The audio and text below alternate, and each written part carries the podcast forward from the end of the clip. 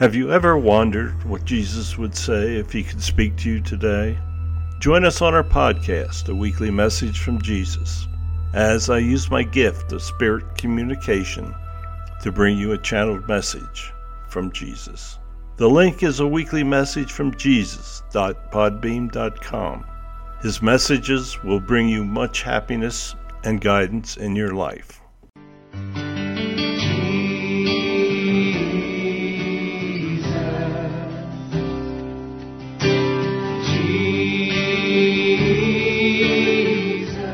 He sent forth his word and healed them and delivered them from their destruction. Psalm 107, verse 20. The message you're about to hear is a straightforward, down to earth, and insightful teaching by Lady Reverend Adelaide Heward Mills.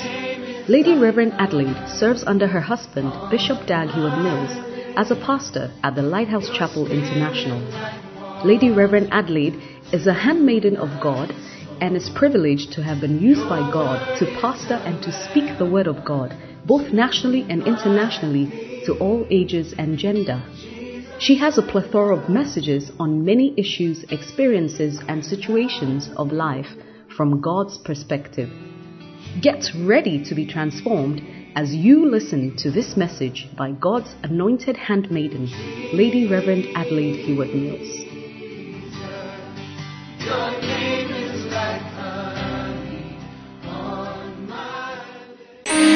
Shall we share a word of prayer? Father, thank you for this privilege.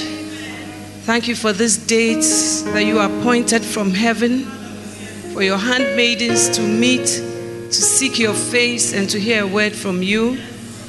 What a privilege it is that a vessel of clay like myself will be used and will be entrusted with the glorious word of the gospel. I pray that you will cleanse this vessel from every limitation. I pray that I'll be subject to your Holy Spirit and your Holy Spirit alone. I pray, oh God, and I thank you for I stand here today as a servant and as a vessel, and not as a movie star or as anyone in the world. Thank you for choosing me to be a representative of heaven. I humble myself under your mighty hand. I pray for your unction without measure. I pray for your anointing. I pray that you will visit each and every one of your people under the sound of my voice. I pray that you will take their lives, oh God, and make something out of it. Above all, may the words that I speak be spirit and life. Let the electricity of the Holy Spirit take over, Lord, and minister to us however you will. Thank you for your grace and your mercy. Thank you for the covering under your wings. And thank you for perfecting everything that concerns us this morning. In Jesus' name, amen. Hallelujah. Please take your seats. Now, first of all, I want to speak to you about our theme adorning the gospel. Adorning the gospel. Amen. Now turn your Bibles with me to Titus chapter 2. Titus is not that boy who was your classmate, it's a book in the Bible. Amen, ladies. It says, Exhort servants to be obedient unto their own masters and to please them well in all things not answering again, not purloining, but showing all good fidelity, that they may adorn the doctrine of God our Savior in all things. Exhort servants, one, to be obedient unto their own masters, two, to please them well in all things, three, not answering back or answering again, four, not purloining, Five, showing all good faithfulness or loyalty. Why? Why do we have to do all these five things? That they may adorn the doctrine of God our Savior in all things. Amen. Now, the word adorn means to decorate, to make beautiful, to embellish. Embellish means to go to town, to over, overdo, to, to make so beautiful that it stands out. And Paul is writing to servants. And he says, Tell the servants that they must be obedient unto their masters, that they must not answer back, they must please them in all things, they must not purloin or steal or pilfer, and they must show good faithfulness in all things. Why? So that the gospel will be adorned. Now, as women, we are used to adorning ourselves. And I always say that we will go to all lengths to look beautiful. Sometimes people tell me they go and braid their hair, and by the side of the girl braiding the hair is brufen or paracetamol. So when they finish braiding the hair, then they buy the paracetamol. One lady told me that, and I said, Why the paracetamol? I said, Because all this place will be hurting you. And I said, Hey, so the paracetamol seller knows that. So now she sits by the person braiding the hair. So that when you braid the hair, you also buy the paracetamol. Now we go through all those pains to look beautiful. Sometimes I go to the beauty parlor, people are putting on false lashes. And they say to them when they finish, don't wash your face with soap. Wipe your face with a face towel, which is soapy. And after that, you wash it out and use water to do this. I, I said, So you won't wash your face for how many days?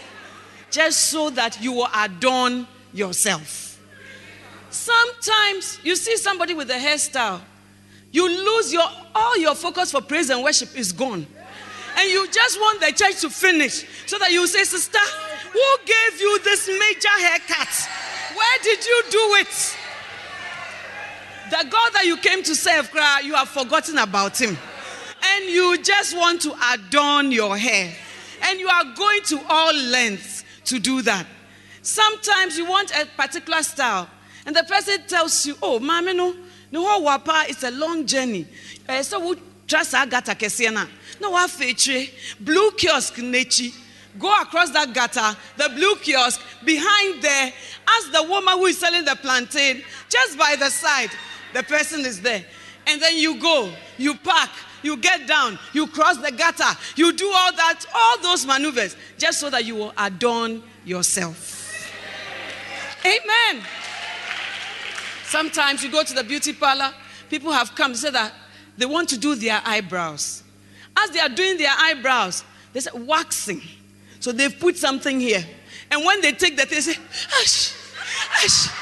But because you want to adorn yourself, you go through all that just so that you will adorn yourself. Your fingernails. Because of that, some of you don't even cook. You don't even cook. You say, I don't want to soak my hands in water. I don't want to, whatever. You do French tips, Scandinavian tips, uh, Turkish tips, and Spanish tips. You go to all that extent. Why? So that you will adorn yourself. And as I was preaching, about daughter get real, which is a good message that you should get. Even our stomach sizes and our waist, we wear things that will not make us breathe, just so that we will adorn ourselves. So I want to wear this style. So when you come home, before you tell ah, you are now breathing, all in aid of adorning yourself. I know sisters that I will not mention who have gone for teeth whitening exercises to whiten their teeth. And I asked them, How much is it? Oh, $500. Hey, so will it last? Mm, after a while, you have to do a second, whatever, whatever. I said, hey, why? Just to adorn ourselves. And after that, that is your body. Oh. After that, the things to put on. You are going to buy jewelry. You will buy earrings. You will buy clothes. When you buy the clothes, say, oh, this one, I've worn it for too long. Now, where are the matching shoes? Where's the matching bag? Oh, I found the green. But I hear that if I want polka dots, I should go to this woman. You go. The woman even says she's closing. So, me pacho, mommy, why? Now, I need to get those shoes for that wedding. We adorn ourselves in every way.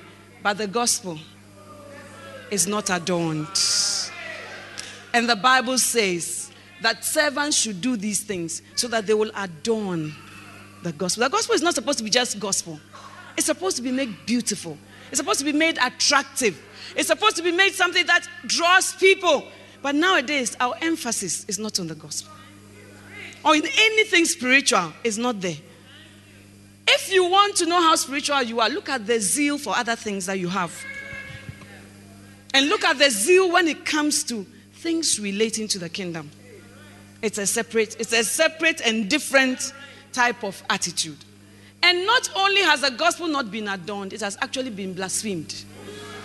Second Samuel 12, verse 14. We don't know books of the Bible, but we know everything on Peace FM. All the sensational stories, we know them. And Nigerian movies. And then Chewa, part one and two.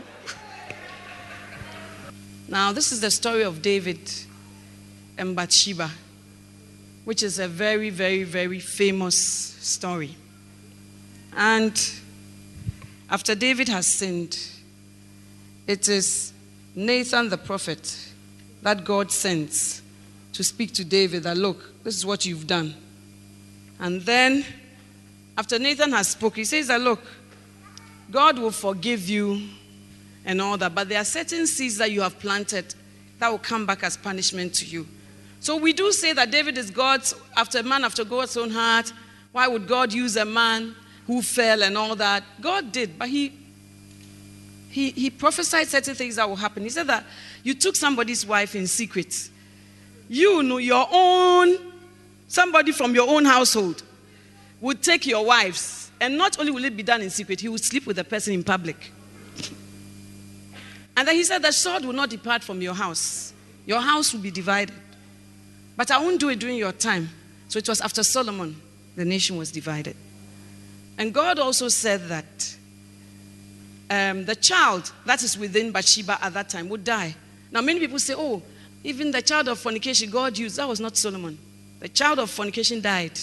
The child of fornication did not exist, you know. And then God, after saying all these punishments in 2 Samuel 12 14, he says to David through Nathan, Because thou hast caused the enemies of the Lord to blaspheme Amen? Because by this deed thou hast given great occasion to the enemies of the Lord to blaspheme. The child also that is born unto thee shall surely die. Now, adorning the gospel, the opposite of it is causing people to blaspheme the gospel. And we'll come to that. There are verses that say that the gospel be not blasphemed, that the word of God be not blasphemed, that the name of God be not blasphemed. And David's punishment was because now you have given, you see, unbelievers already say things. But you have given the enemies of the Lord great opportunity, great occasion, a great leeway. You have created an environment where people can just blaspheme my name because of the way we behave. Amen. I don't know whether we are conscious of the fact that we are representatives of heaven. We are representatives of the gospel. For us to live is Christ. For us to live is not ourselves. For us to live is not our comfort. For us to live is not what we like. For us to live is Christ. Amen. And living for Christ can be painful. If you have not experienced any pain in living for Christ, then I wonder who you are living for. Because when you live for Christ, there's pain attached to it. Amen. There's great joy, but there's also pain. And if Jesus, the Son of God, for him to live for God's purpose, there was pain, why do you think that as for you, you will be special? The Bible says as the master, so is the servant. Amen. Amen. But we have given the enemies of the Lord great occasion, great, to blaspheme, to say all sorts of things. We are ministers, all right. We may be Christians, all right. But our lives are not adorning the gospel. Amen. Sometimes we are even pastors' wives, but we don't adorn the gospel. We bring fights into the church, we scatter the sheep. We do things that we should not do. We gossip, we slander. We bring politics into the church. And we don't adorn the gospel. The gospel doesn't look nice. You know, sometimes you are even in the world, you work in the world, you know that people are unbelievers, you are okay. When you come to the house of God, you say you are full time. And then you see some manifestation, you say, hey, when I was in the bank, I never saw this manifestation. But as I've come into full time ministry, I thought that there will be a higher level of holiness. I'm rather seeing more politics than NPP and NDC. Amen. That we adorn the gospel. Because if we do not, there comes a great falling away from the kingdom of God and the things of God. Hallelujah. And Paul said, You servants. Now, some of you will be saying, Oh, but he was talking to servants. Me, I'm a queen, oh, Sister Mary. I'm not a servant. But the Bible says that he that is chiefest amongst you must learn to be a servant. And the Bible also says that although he was equal with God, he took upon himself the form of a servant. Of all things, he could have taken on the form of another thing, but he took upon himself the form of a servant. So it's something that you take upon yourself in the kingdom of God. Amen. Amen. And he says that if you want to be great in God's kingdom, learn to be the servant of all. The word minister does not mean first lady. The word minister does not mean queen. The word minister does not mean special, it just means servants. But because we have lost the notion of being servants, we now think we are somebody. That is why there's ruckus in the church because when they don't call you by your title, you are bored. But if you will remember that you are a servant, when they call you by any title, you know that it's just something that they are saying, but you are actually a servant. And a servant does not have a will of her own. I want to be this, I want to say that. To be obedient. Just to be obedient is a form of servanthood, and we don't have that. And why would Paul have to write to servants to tell them their duties? Because sometimes servants don't behave like servants. But Paul was not ashamed to say, Paul, a servant of Jesus Christ, by the will of God. Paul, a servant of God. James said, James, a servant. Peter, a servant. That's how they faced before Paul said, Paul, a servant of Jesus Christ, called to be an apostle. But woe betide you if we are apostles and you don't call us by that. You come and call us servants, there will be war. And that is a subtle form of a spirit of pride. And that spirit of pride is what Satan also suffered from. And it is also a trap. But we don't see it as a trap. But you are a servant. So when somebody comes, shakes herself, talks to you anyway, you are a servant anyway. Do you understand? But when you have a, a, a false image that I'm this, I'm Bishop Dag's wife, you are a child of God before you are anything else. And you are a servant of God before you are anything else. So sometimes when, when people do things, you want to freak out. Hey, servant Adelaide, be calm. be calm because you are just a servant. Say, hey, when did she join the church? That she's coming to flex her muscle. When we were here, but you are just a servant. Whether you were here, you were not here, is not the issue. And it starts with accepting our servanthood to be able to adorn the gospel. Amen. Amen. I've said many times that sometimes people have had problems, and then when you want to reach out to them, they are the nastiest. But it's because they are overwhelmed by their problems. So they just face you. For the people who are new or who don't know some of the things, I said once that I just drove by somebody and then her bumper, her back bumper fell. And then when it fell, I said, Oh, how come a small driving like this? Uh, maybe the thing was about to fall already. Anyway, so I said to the driver, when I got there, I was driving, but my driver was in the service. So I said to him, Go and look for the owner of this car. Tell her that as I was coming, it was in Kolegon, it was narrow. So the back bumper fell. But I would like to repair it for her because she'll come out of church and not know who did it. It was on the street. So tell her and then I will repair. Now they went to tell this lady and she freaked out. Hey, madam. I said, Oh, but I said I'll repair your thing. Why are you freaking out on me?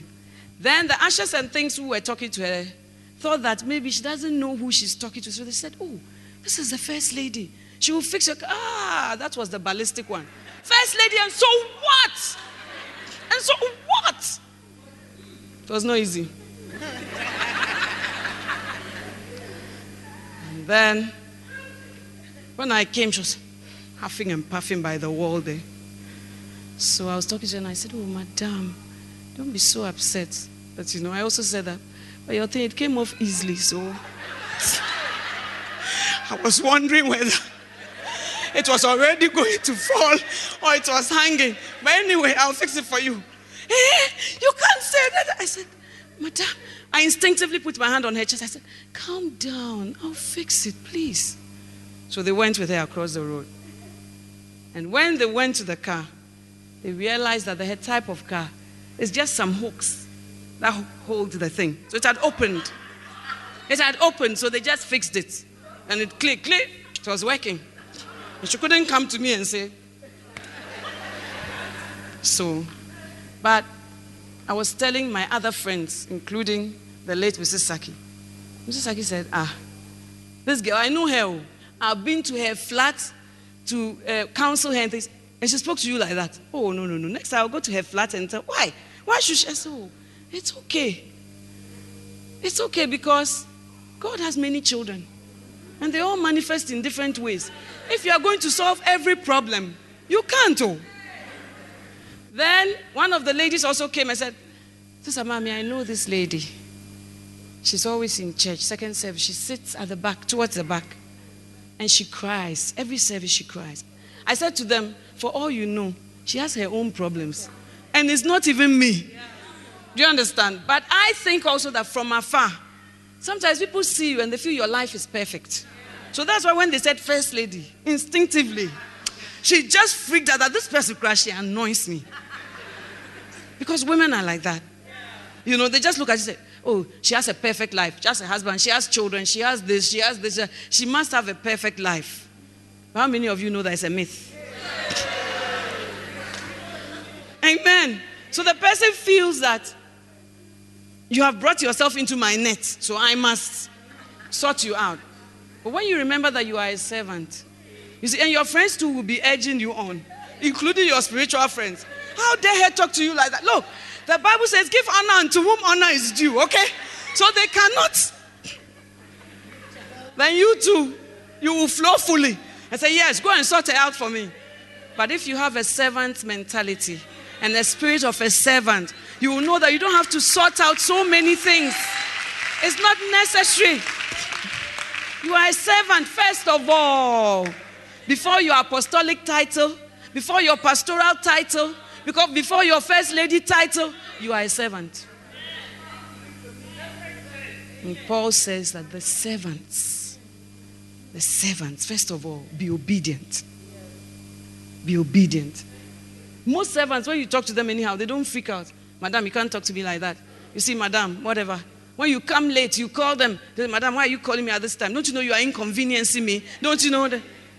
It's only somebody who thinks he's not a servant who will speak that way. So we need to develop the spirit of a servant. Amen.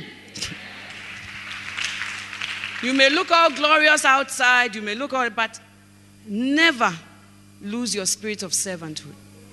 God said to David, When you were small in your own eyes, I took you and I lifted you up. You must remain small in your own eyes no matter how high God lifts you. You must remain small in your own eyes, no matter how popular, how glorious, how important you become. You must stay small in your own eyes. And when you stay like that in your spirit, it will help you always to connect with people. Because you don't see anybody as too low, too high, medium, mediocre. You flow. Do you understand? And I can see that God has helped me to have that grace. Because I don't have only friends who are important, I have very, very by heart friends. I have a girl, she's always giving birth, she can't look after her children. And when she comes to church, she'll give me high five and things. And this last time, she was pregnant again. And I was telling her, hey, you are pregnant again. Maba, Osmoni Mafo. Don't want me to give birth. Meanwhile, she can't look after the children. And she gives birth, and her other sibling too gives birth, and they are the poorest of the poor. So her mother is the one who is always coming to me. Hey, I now have, they used to be four, they became five, six, seven. Now she's going to add this eight. And when I'm saying, you said that, don't I want you to give birth? The eighth one that you have, and meanwhile, you won't look after the child too. You know? And one day the lady came, I met her, and I said, Oh, okay, I have biscuits and things. Come, I'll give you some. This is not why I came. Minta oshikaje And then the people in my office said to me, Ah, where do you know this woman from? Is she your friend? She comes to my reception and she says, that when I bring the money and things out, you see, today, in bed too much. Okay, boy, hey. Then she'll say, okay, then where are the drinks and the biscuits?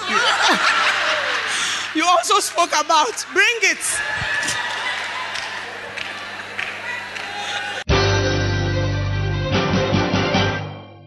Wisdom is better than rubies. Obedience is better than sacrifice. To marry is better than to burn. To be quiet is better than to strive. And the list goes on. Why would you choose the good when you can have the better?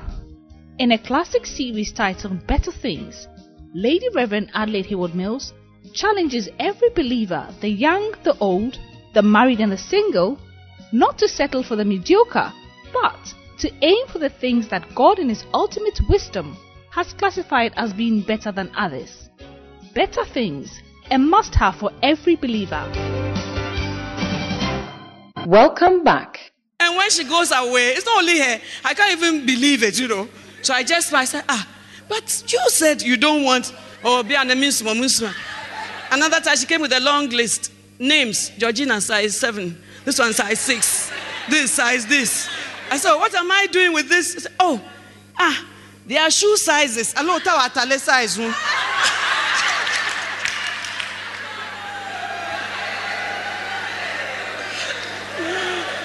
But I feel that and believe that all these people come to enrich your life. You know, sometimes when God lifts people up so much, they get out of touch with, with real groundwork. Do you understand? But all these people enrich your life. They make you laugh. They give you humor. They annoy, annoy you sometimes, or you just continue and you are. And it's for such that Jesus came. And if we are going to embellish the gospel, then we are going to reach all these type of people. And it is by having a heart of a servant. But if you have the heart of a queen, nobody can approach your palace. Your palace is too glorious. Your protocol is not easy. Heavy chested men with bazookas and things. Who do you want? What do you want to. How can you reach people? Paul said, Servants, be obedient unto your masters. And who is our master? Christ Jesus is our master. Be obedient and please them well in all things. Please Christ, not men. Said, if I yet please men, I will not be a servant of God. Hallelujah.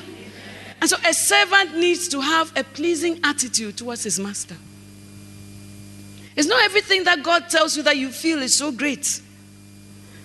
And it's not everything that God tells you that's so easy to do, isn't it?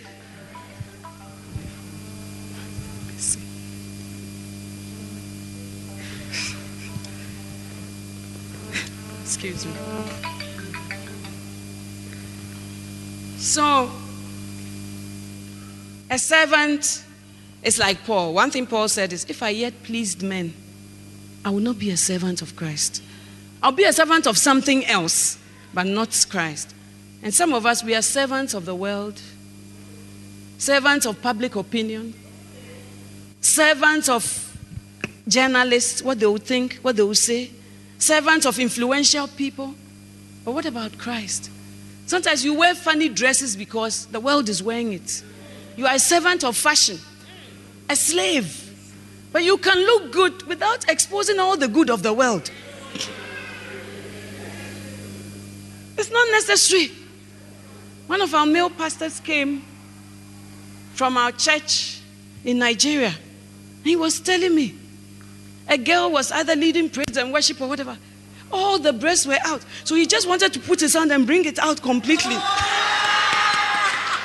so the world know that it's out.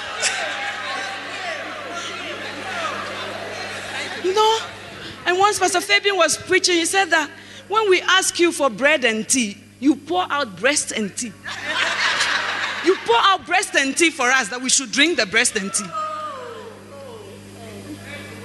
Because we are the servants of other things. Servant of fashion, servant of anything that pleases me. I want to be with it. You see, I don't want them to think I'm colo, so I want to whatever. But you are a temple of the living God.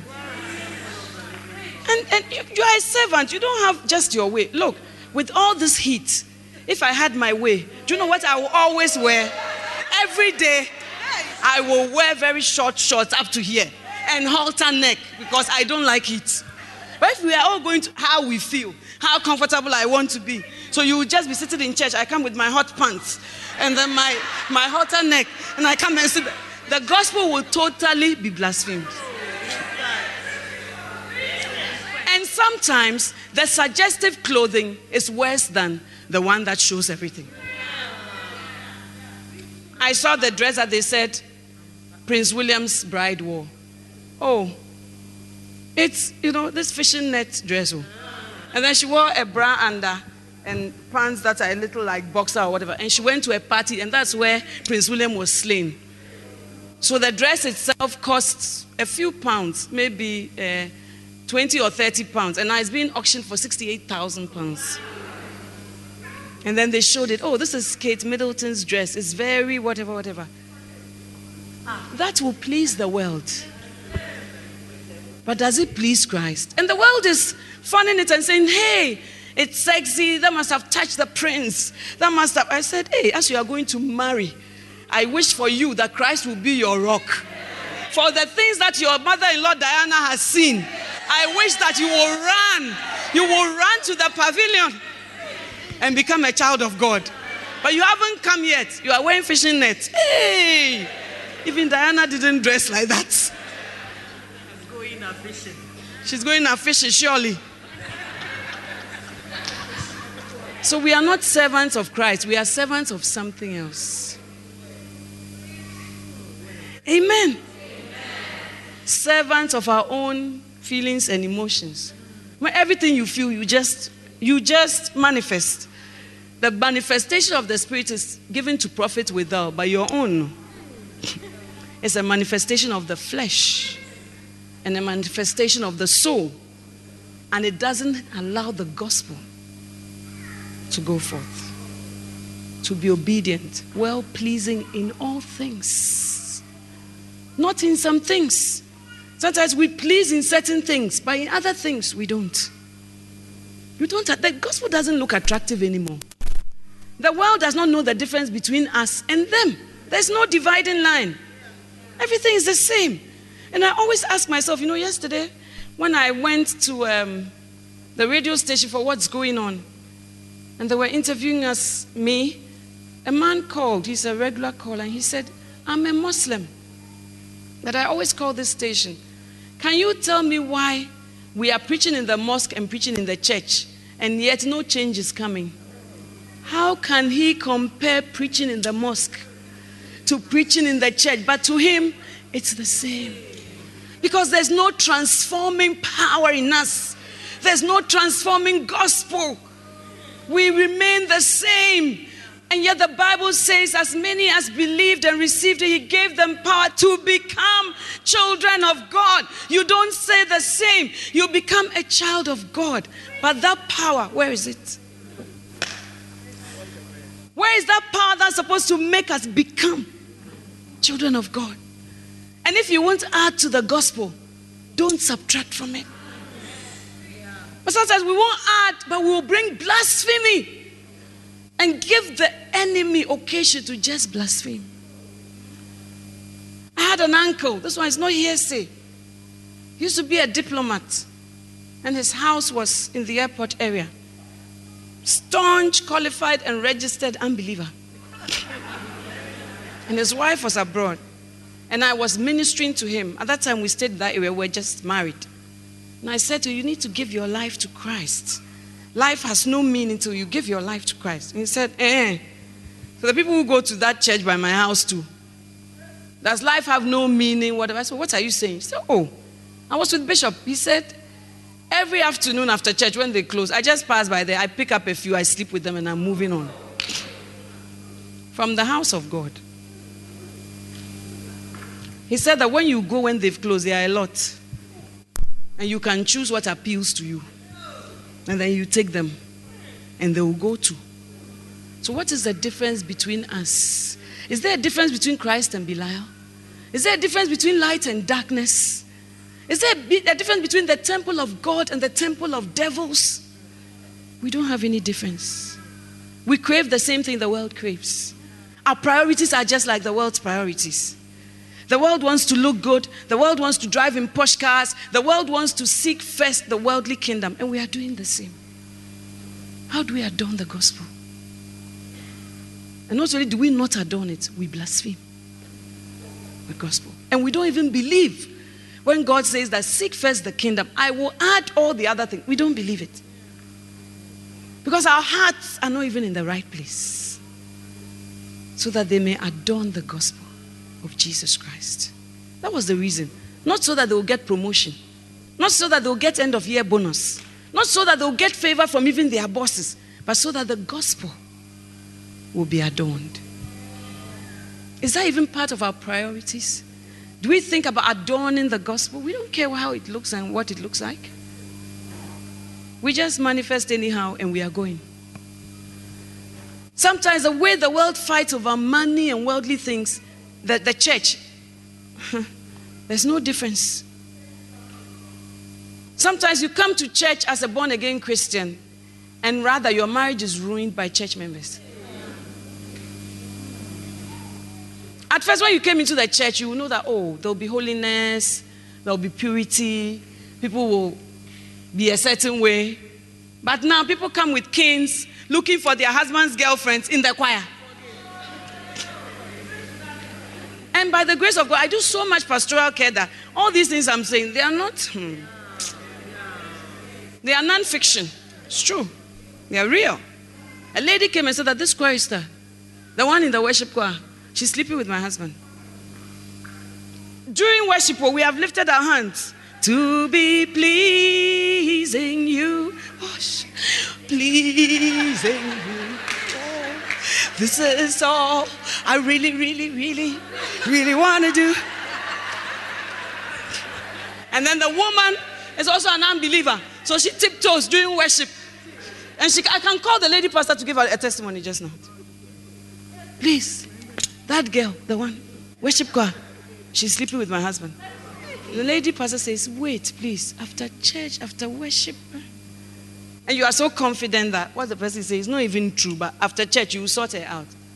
And then when you call the girl, it's true. In the Jesus Cathedral, oh, not even let it be at a mosque or by a kiosk, but inside the Jesus Cathedral. And when she asked her, say, I was going out with him before she married, he married her. And so in the church, you are manifesting yourself like that. And as if that is not enough, she takes her phone and calls the man Eh, your wife has come here to say something. Come, and then the talk, he also comes.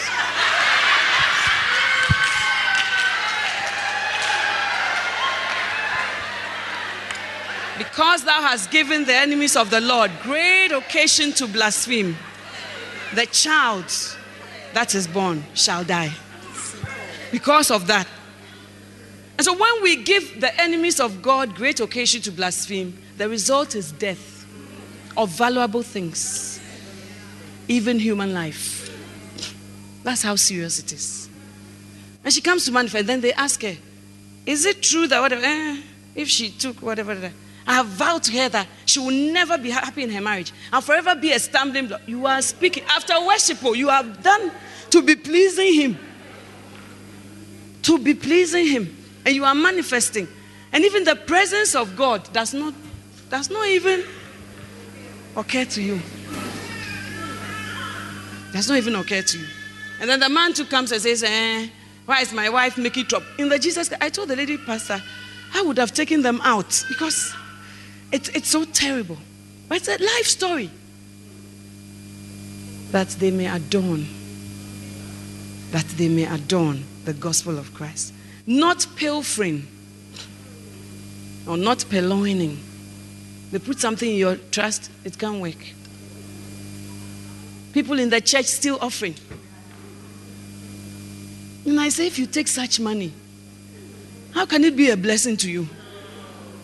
You see, once a guy broke into our container office in Korle Gonno, after Tuesday service, Bishop had taken money for this Qodesh here. We're moving here. So, oh, we need toilet bowls, we need this. If you can contribute, come. So people came to contribute to toilet bowls, whatever it was we're going to have here. Some people said, he said it costs this much. You can either bring it or bring the money. And people brought their money. I believe that brother saw and said that, ah, today the church is very wealthy this evening. So when we went home, he came and broke into that office and made away with the money. Now, when he got to Circle, he immediately became mad. Started to dash the money. Oh, giving to so the police called us for Ghana police to call you that somebody is holding money, you are blessed. Anyway, that somebody is at circle, it seems he's gone off and he's giving the money away. So if you will please come. When we went, he had distributed some, ah, fine, but there was also some left. And then the church administrator took the money, but the police said they needed it as an exhibit. So the church administrator was a doctor, so I said to her, after she had gone, I said, You better count and mark the notes. She said, Oh, why? It's in police custody. I said, Well, with my legal experience, every time we give an exhibit to the police, it reduces. if you give them five grams of cocaine, you come and meet 4.5 grams. If you give three, you come and eat 2.5 or two. If you give 1,000, you come and eat, meet 98. Something, you know. So I said, Go back, let them sign. You also sign. So, that, so she went back. And the police said, Madam, money that makes you mad, do you think we'll take some? money that can make you mad. Do you think that is something that we'll be interested in? So it's not that it's not it's dishonest though, but the type of money it is, they will not like to touch it. But because the judgment of God is not always so evident, like in the case of David, we continue to sin. But Paul says, Shall we continue to sin so that grace may abound? Shall we continue? And just because man doesn't see, so we are doing this, we have drawn so many people away from Christ. We have made so many people lose hope in the church. There's a girl whose life is now out of control, sleeping with any man she meets having children left, right, and center. She herself is a child of her mother, and she's giving birth. Why? She was in a youth group in a church, a choreographer, and the pastor was sleeping with her continually. Now she has lost it. She doesn't have any um, self control. It's like, that's it. That's it. And even to invite such a person to a church, a church? Did you say a church? And when I was telling Bishop, he said that such a person will even come to the church and see every male pastor is interested in her, a fornicator. I mean, her whole mind will be warped.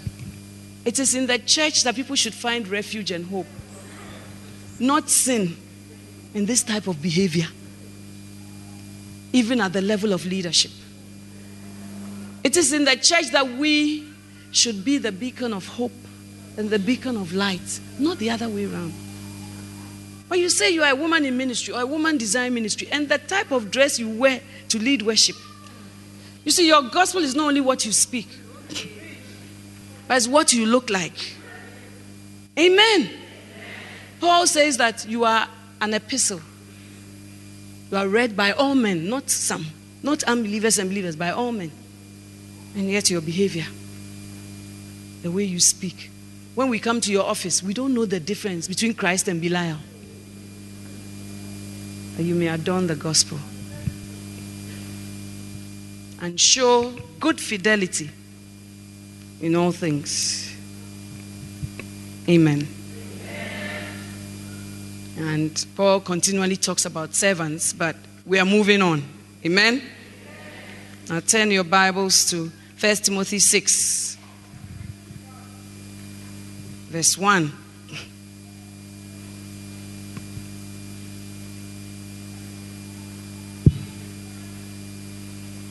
First Timothy chapter 6, verse 1.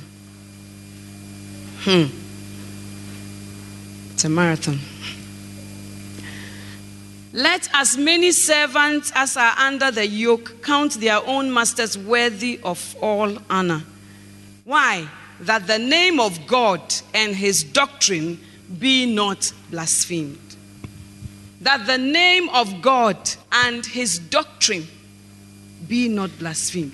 It means that your behavior is totally related to the way the gospel looks. Amen. And Paul keeps he said it to Titus. He has come back to say to Peter, Timothy, that the name of God and his doctrine be not blasphemed. Let as many servants as are under the yoke count their own masters worthy of all honor.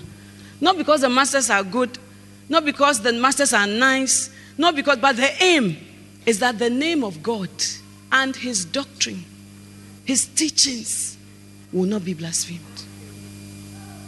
So even the name of God should be adorned and not blasphemed. But God's name has been made dirty. In the name of God, we do so many things.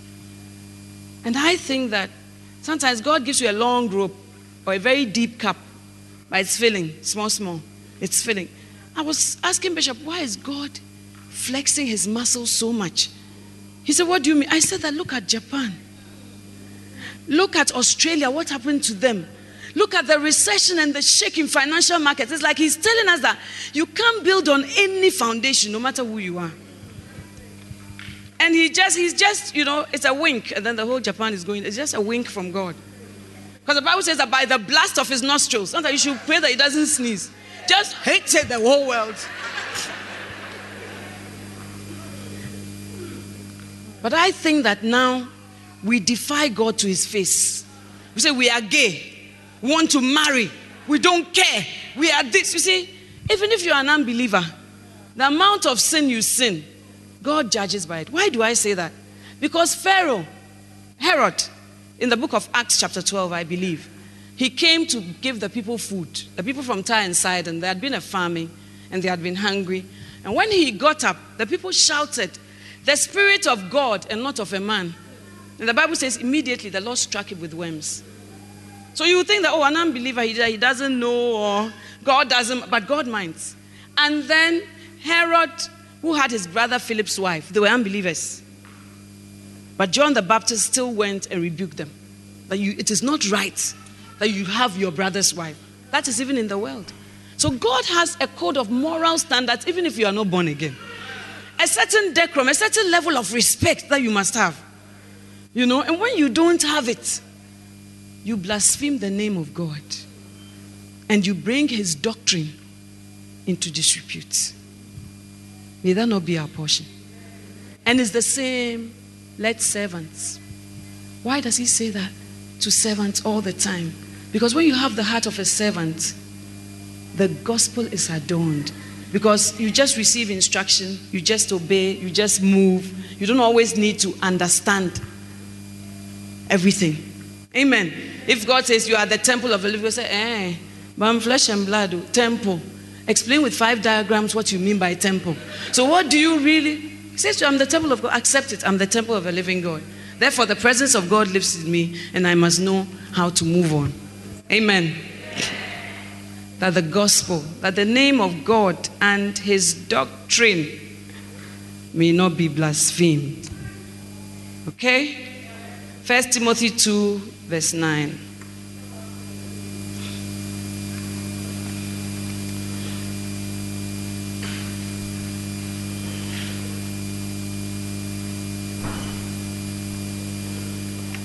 Are you there? Like all manner also, that women adorn themselves in modest apparel, with shamefacedness and sobriety, not with braided hair or gold or pearls or costly array. Why? That women adorn themselves in modest apparel. God is concerned about even what you wear. he has written about it. So how can you say it doesn't matter? And that's a democratic dispensation. You can just say that women adorn themselves. So you should look nice. But because you are a representative of the gospel, adorning yourself is adorning the gospel. Because you represent heaven here on earth. And so when he says that adorn yourself in modest apparel, with shamefacedness, Jake says that as if you're a bit ashamed of men. But nowadays, that's not. they are not ashamed. My brother was telling me he's a, a businessman. He was telling me he went for a function. And I mean, he's not any very wild or strong believer. I keep praying for him, but he went for a function, and then as he sat down and all that chat, a girl came to sit by him and said, I, am in love with you. And then my brother said, Oh, how can you be in love with me? I have a wife. And then she said, Oh, so a big man like you, you have only one woman in your life. A big, important man like you. Oh, don't say what you are saying. So he said, he was so shocked. And then the girl said, I mean, Important men don't have only so the whole of you. It's for just your wife. Oh, why? Are you not powerful? Why are you talking like that? He said he was very shocked. But then he realized that the logic and the philosophy behind it, a man can fall for it. Because, like, oh, the whole big you, why should you be for just one woman? What is little one little woman? She's little too. What? What? What? What? What? What? what, what why? And I said, blatant. He said, oh, nowadays the girls, they are very blatant and open and forward. And, and I said, without sobriety, shamefacedness. You know, that even is attractive to a man when you are not too forward. Do you see? Oh, I like you. Don't you like me? Why have you not been looking my way? Look my way. Why don't you mind? Mind me. Those things rather send the person away. But the shamefacedness and sobriety makes you attractive. That's shamefacedness and sobriety. Sometimes you don't have a lot of words, but your actions. It's not that you should squeeze your face, you bring the food, bam, here you are. No, I'm very polite. I brought you your food. But I don't have any conversation. I just sit there, I'm reading my book. Eh, did you go there? I did. Did you whatever? I went. What did they? What? I don't know. What did they? I wonder. Then the things that you have been shouting about, say, why? Is there something wrong? Why are you not talking? Whatever, whatever. Hmm, anyway, why are you not talking? Oh, the gravity of the issue, you later. Oh, why later? Speak now, speak now. Shamefacedness is working. Amen. Some of you, your fights are too obvious, cantankerous to another level. Those things don't bring promotion. The Bible says when you do good, you hit coals of fire. So as a person sitting there, you know? But we'll come back to this verse. Let's go to Titus 2, verse 5. It's talking about the older women teaching the younger women. And Paul lists the things. He says, we should teach them to be discreet, to be chaste, keepers at home, good, obedient to their own husbands. It starts by saying to love their husbands, to love their children, to be discreet, chaste, keepers at home, good, obedient to their own husbands. Why? That the word of God be not blasphemed. That the word of God be not blasphemed. The reason why God is saying, Love your husband it's not because it's a nice thing to do, but it's because the gospel is affected. by the way you conduct yourself in your marriage. Amen. So he says the older woman should teach the young, and he lists all these things to love their husbands. I was preaching at Regent University recently, and I said to them, Are you not surprised that the Bible is saying you should be taught to love your husband? They said they were surprised. And I said, You are surprised because, in the first place, you married him because you loved him. Majority of us marry because we are attracted to the person and we love the person. So, how come the Bible is now saying that older women should teach younger women to love their husbands? I thought it would be automatic. So I told them that love is in two parts. Part one is the automatic one, and part two is the teaching type. And I said to them, as you have beloveds and all this, you are at type one. But when you marry or you get into a relationship with somebody for a longer time, then type two comes where you need to be taught to love. Because then it is not always automatic. I said, that boy that you can't stop, I want to marry him. Lady Reverend, our love was made in heaven. You see, I have a lot of I have a lot of young people that I counsel. So they come to me and then they say, one lady, she didn't want to leave her unbeliever boy. When I was saying, she said that, Lady Reverend, you don't understand. We are from Legon. Everybody in Volta Hall says, You are such a pair. You are so lovely. Our love was made in heaven. She was sitting, I said, This chair that you are sitting in, with these same wraps, it has happened over and over again. You are not the first person to sit on this chair. So, Lady Reverend, I'm telling you, our love was made on, in heaven. I said, but to be lived on earth, made in heaven. but to live, to be lived on earth, not in heaven. In heaven, there are angels who don't even know what faith is. But on earth are human beings. Amen. And then she started talking, you know, he broke up with me because I've come to know Christ. And I said, eh, that's part of life. Oh, it's so painful. Is it? I said, Oh, I know all those things are true, but the love of God is greater than that. But I don't think she believed it. Then as she talked to me, she said, But only these two weeks that we broke up, when I saw him again, he asked me, Have you slept with anybody? I said, No. Then I asked him, Have you? He said, Yes. I said, Even this is God's mercy. two weeks. He's not faithful. I said, Who did he sleep with? Oh, his boss. And then I said, Hey, at this stage, he has not married you yet. Two weeks, he has done his best. And you are crying that Jesus is taking him away from you. Hey, this stage number one. You. I told them at Regent University, I said, a day will come. This boy that you are so in love with, you will be so angry with him in the evening, you don't want his toe, toe to touch you. Amen. And I could see, you know, they were looking at me in disbelief. It's like, hey, this woman, what is she saying?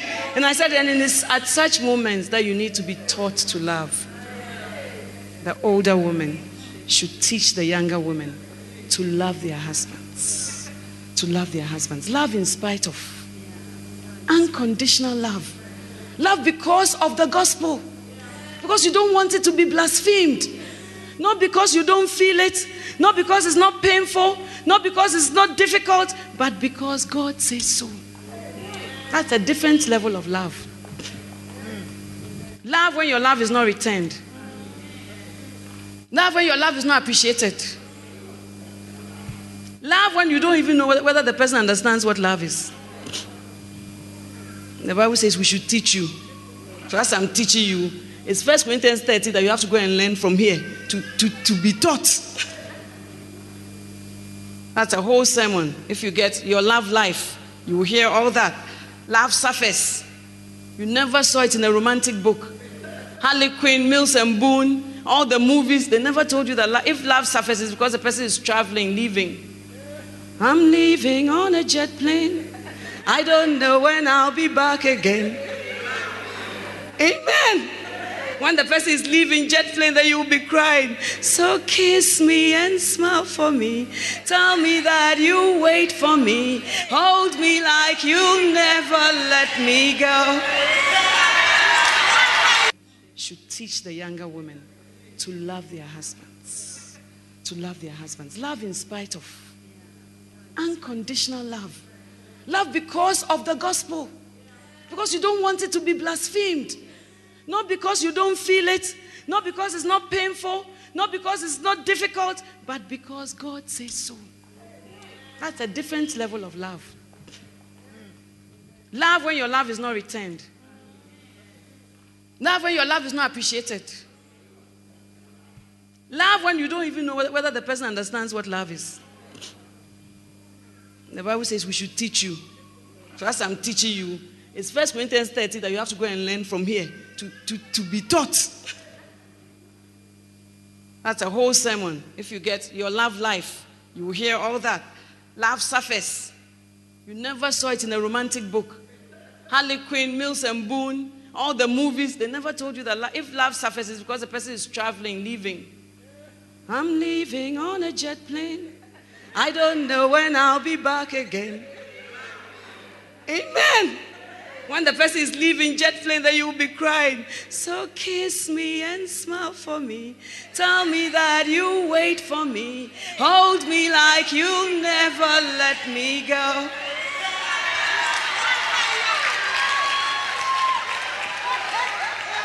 When I sing that song, my husband will say, How do you know this song? How do you know this song?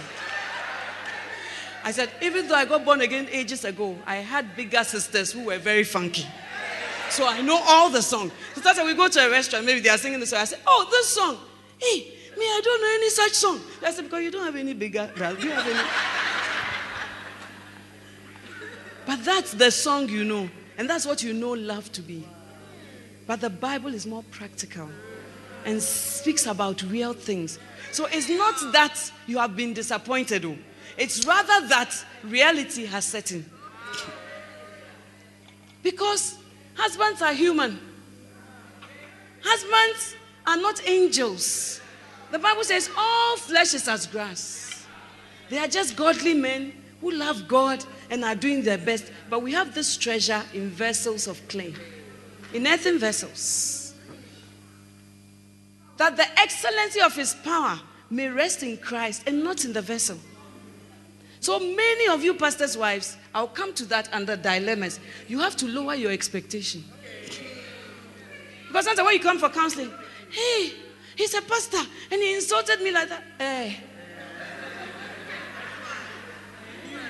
He's human. He's a human vessel. He's a pastor and he, he, he doesn't treat me right. Does he not read the Bible? He reads the Bible. The spirit is willing. But the flesh is weak. Amen. So, some of you, your reason for marrying a pastor is not because of the gospel, oh. it's for your comfort. You say, hey, if I marry a pastor, I won't have problems. If I marry a pastor, he won't worry me. If I marry a pastor, and God said, Really? Is he me? I will show you that he's not God. And I will turn your attention to me. Amen. That is why some of you are even in this meeting.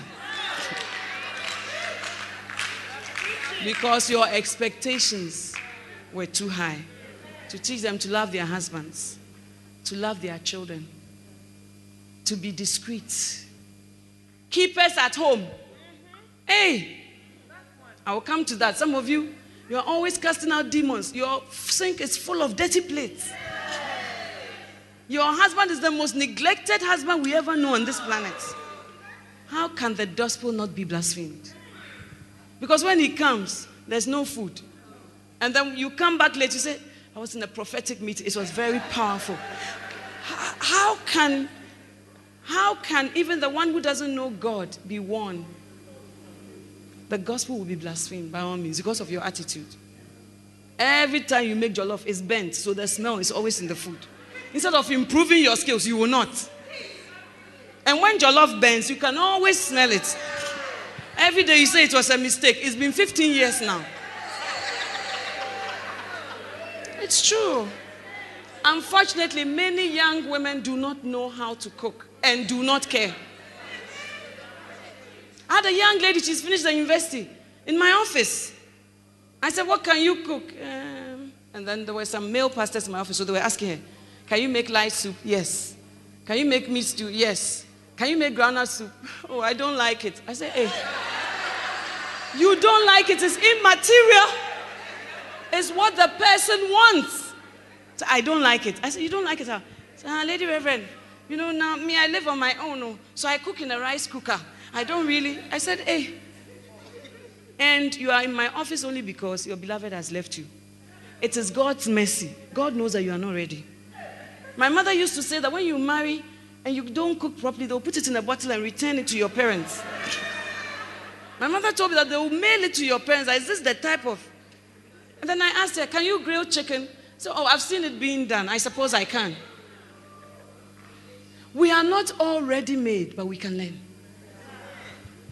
Amen. We all didn't have the same opportunities, same mothers, same whatever. But you can learn because you put in an effort to pass your exams.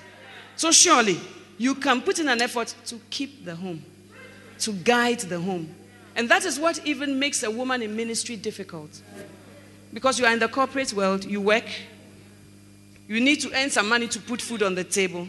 After that, you say you are in ministry, you need to fulfill your God called ministry because when God comes, He won't say, eh, Mrs. Bishop, all that your husband has done accrues to you. It's not like that. Go and ask Adam and Eve, they were judged separately.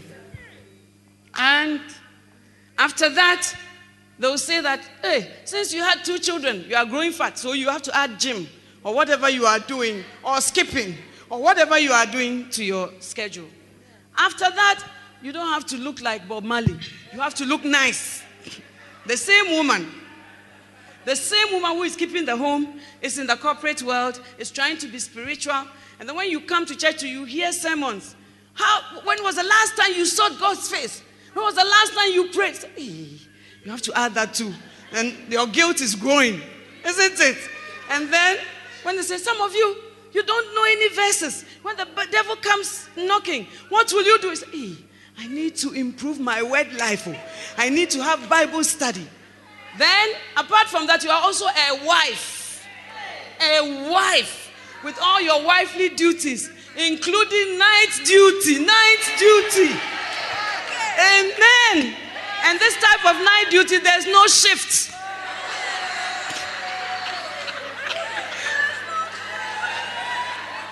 A lady went to report to her mother in law that her husband was having an affair and all that. The mother in law said, Hey, why don't you rejoice? Because this work, you need somebody to share it with.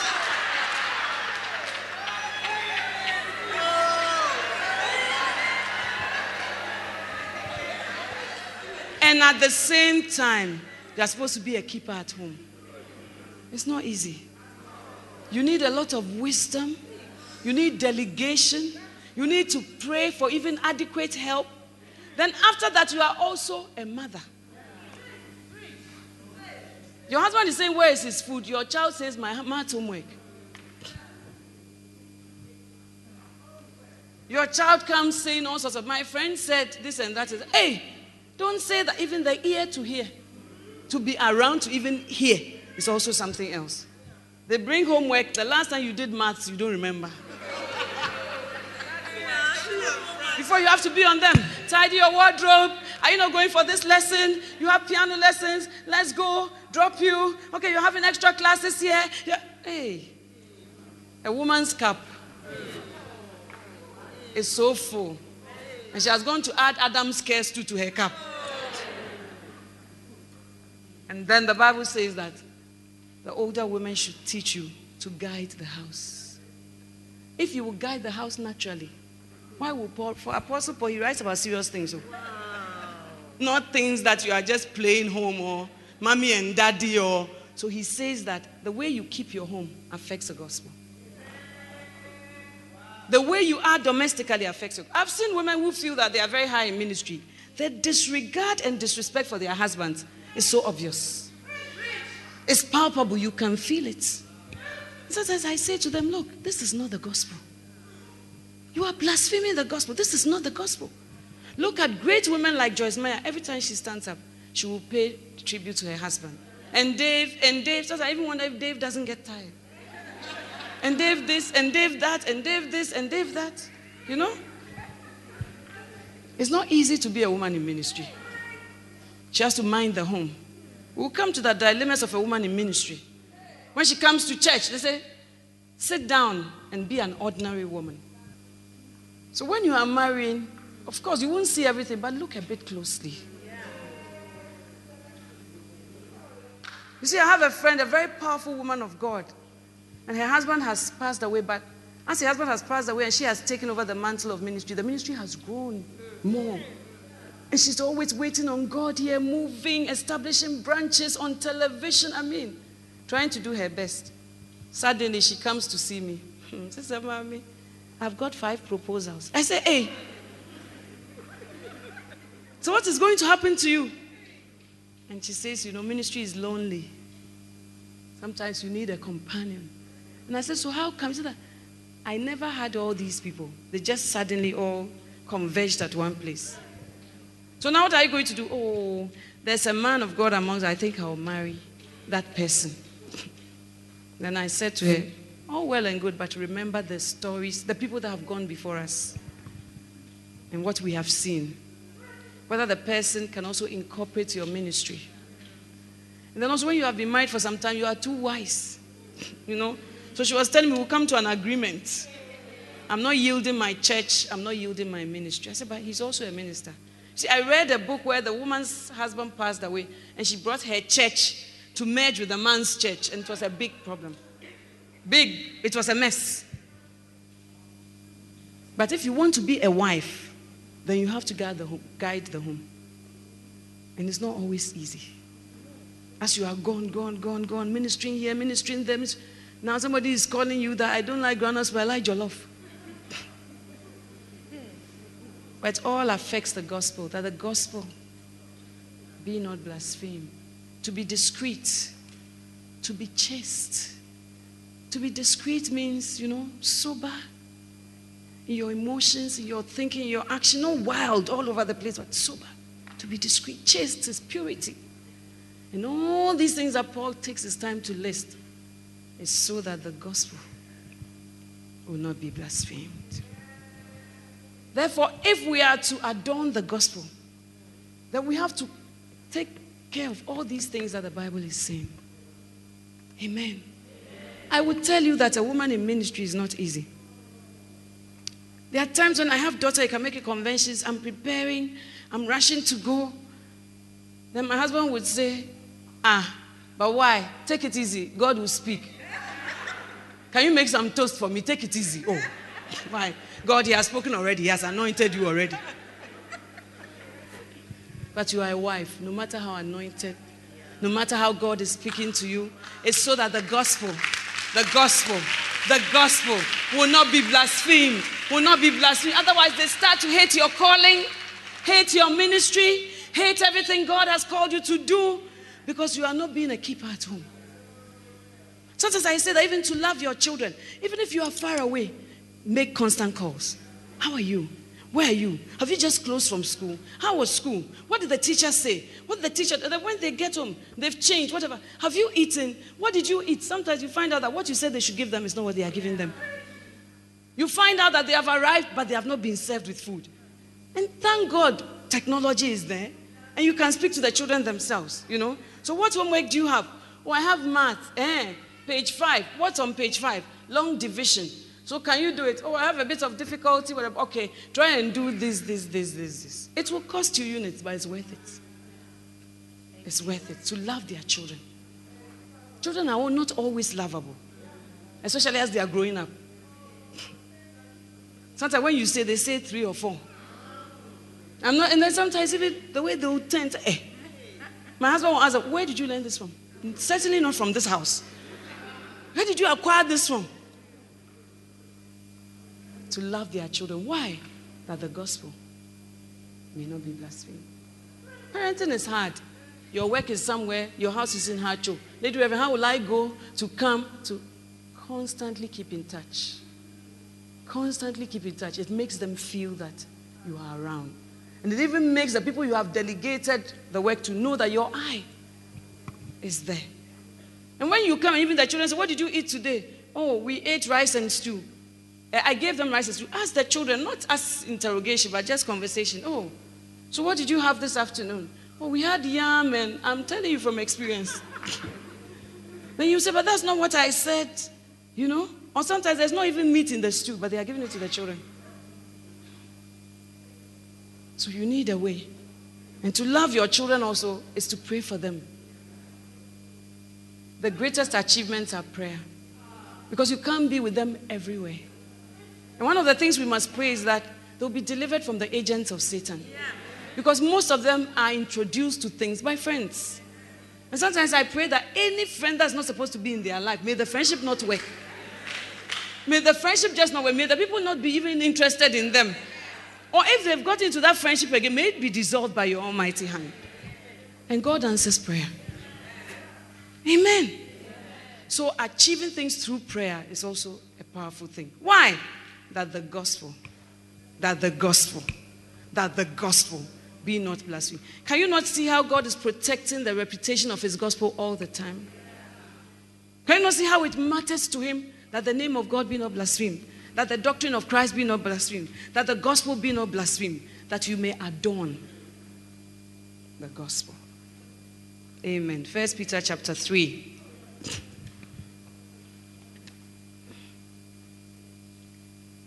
It's a famous one. Reading from verse 3.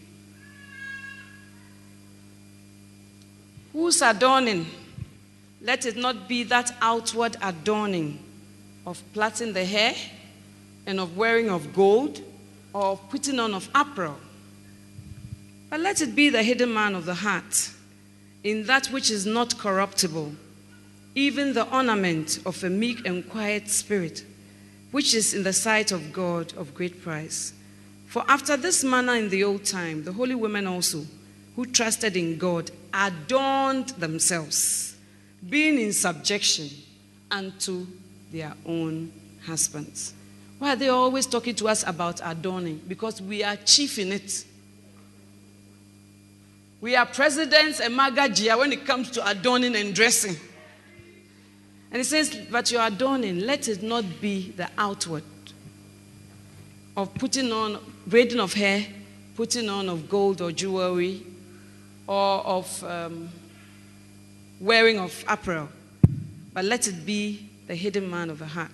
Now, some people look at this and say, it means you don't have to wear anything nice. God is against jewelry. God is against nice dresses. God, then don't wear dresses. If he says don't wear jewelry, then don't wear dresses to come stuck naked to church. But it's saying that let our emphasis not be on the outward. But if truth be told, our emphasis is on the outward. And Paul is saying that your adorning, let it not be. It means that it takes your permission. Let it not be. Don't allow it to be just the outward.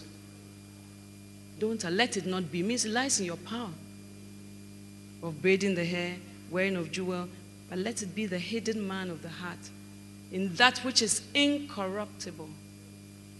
The body is corruptible, the flesh is corruptible, your hair is corruptible, it will fall out soon. Your jewelry is corruptible, especially given that it's custom jewelry. Your earrings are corruptible. Everything is corruptible except the ornament. Ornament is a precious stone, the ornament of a meek and a quiet spirit, which is in the sight of God, not in the sight of men. Because men usually don't see our hearts or the condition of our hearts. Men don't see the state of our spirits, but the one who really matters is God. The Bible says, which is in the sight of God of great price. It's of great value. And if something is of great value to God, then it must be really valuable. Amen. Now, in the olden times, if you wore a garment, let it not be the outward or wearing of garments or wearing of apparel. If you wear a garment, it depicted who you were. For instance, when Tamar was a widow and had married Judah's son, the son had died, and Judah had said that he would give another son to her, and he didn't. So she was wearing widowhood clothes, garments. And then she decided to convert herself into a prostitute. So the Bible says that she put away her garment of widowhood. And now she wore the garment of a harlot. You understand? So physically, your garment denotes your function. Okay, so if you want to look like a widow, then you wear the widowhood garments. If you want to look like a prostitute, you wear the prostitute garments. I'll just read it. You don't need to turn to it. Genesis 38 14, if you want to. And she put off from her the garments of her widowhood and covered herself with a veil and wrapped herself and sat in the gates of Enaim, which is by the way, for she saw that Shelah was grown up and she was not given unto him to wife. Then in the book of Exodus, God says that they should make holy garments for Aaron, for glory and for beauty, that he that that they may make Aaron's garments to sanctify him, that he may minister unto me in the priest's office. So the garment of the priest was for glory and beauty, and also to set him apart, to sanctify him to stand in the office of a priest. So your garment really denotes your office, or your function, or your purpose, or what you do. Amen. Jonathan stripped himself of the robe that was upon him and gave it to David his apparel, his sword, his bow, and his girdle. As soon as he gave it to David, it meant that David, in a prophetic way, was going to be royalty because he was nothing. But Jonathan, Saul's son, stripped himself of all that he was wearing and put it on David. And the Bible says that from that day, David pleased all men. I mean, all men were happy with him. Then the garment of mourning Whenever you were mourning, you wore sackcloth and you put on ashes. And so when Amnon was killed by Absalom, David stripped his garments and wore sackcloth and wept. Because what you wear denotes your situation, your function, your purpose, and where you are at. Amen. What you wear is not only physical. Now, as there are garments denoting different things in the realm of the, of the flesh, there are also garments that denote things in the realm of the spirit. If you look at Isaiah chapter 9, verse 5, for all the armor of the armed men in the tumult, and the garments rolled in blood shall be for fuel, for burning, for fuel. I think I should read it. In the King James. Isaiah chapter 9.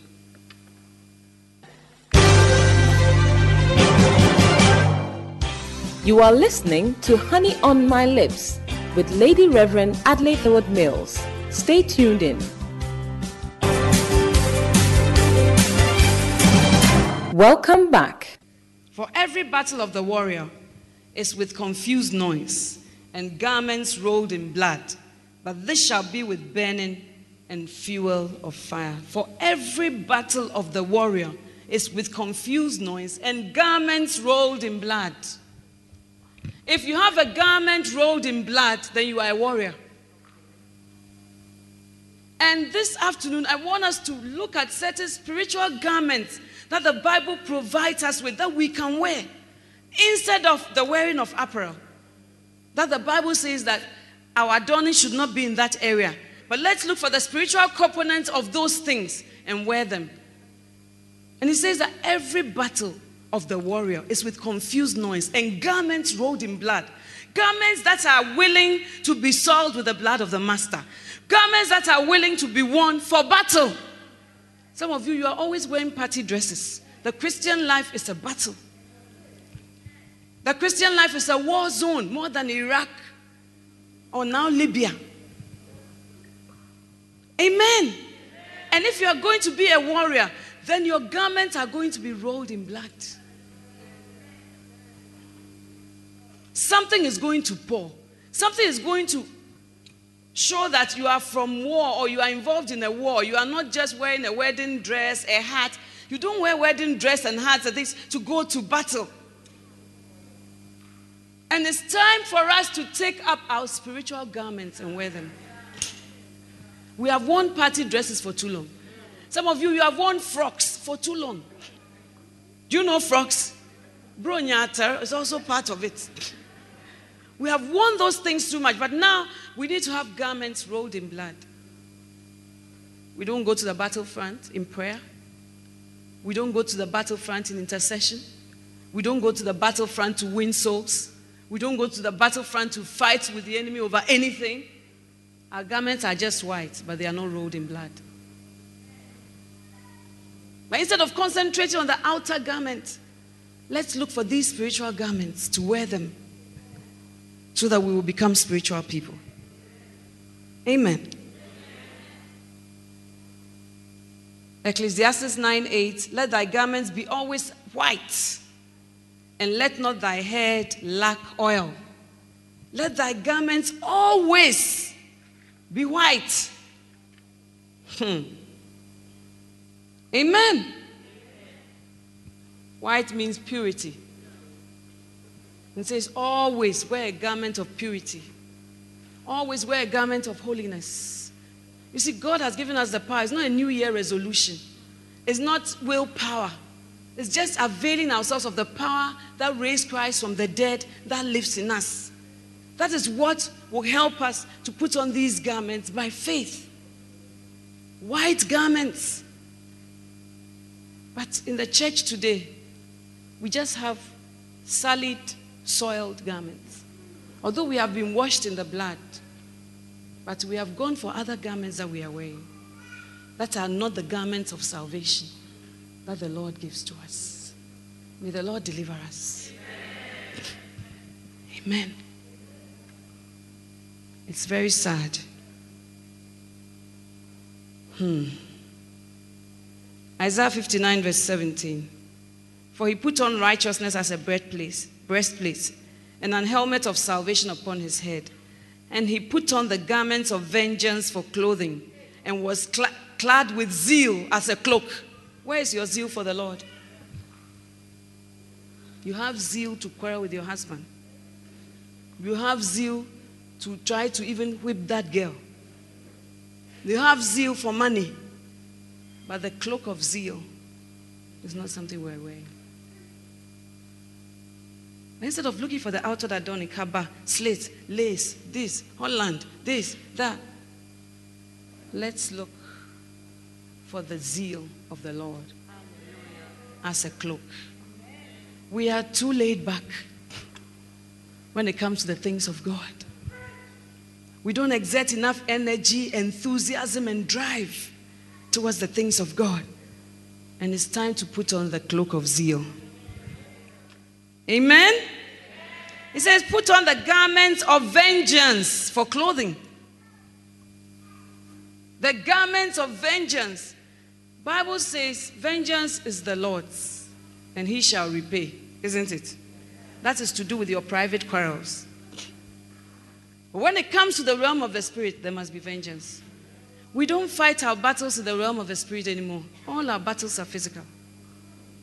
I heard that this, I read that this, I saw that this, I was told that this. But we never enter our closets to do battle with vengeance, the vengeance of the Lord. Sometimes when I hear people's stories, like this girl who said she was in the choreography group and then the pastor raped her repeatedly and all that, I become, I get holy anger, vengeance, something, you know, and it makes me want to do more. It makes me want to rescue the perishing. It makes me want to save people, have a drive. Sometimes when I hear what pastors' wives are going through, that's what gives me the energy to be here this morning. I said, God, they need a light. God, they need deliverance. God, they need a way of escape. God, their lives must make sense. Amen. Some of them I call them, I said look, you need to look for a job. Because if you don't look for a job and you're always dependent on this man, there's no future. If he locks the tap, that's it. He's become Ghana water and sewage. If he turns off the lights, that's it. But as a woman, you can empower yourself.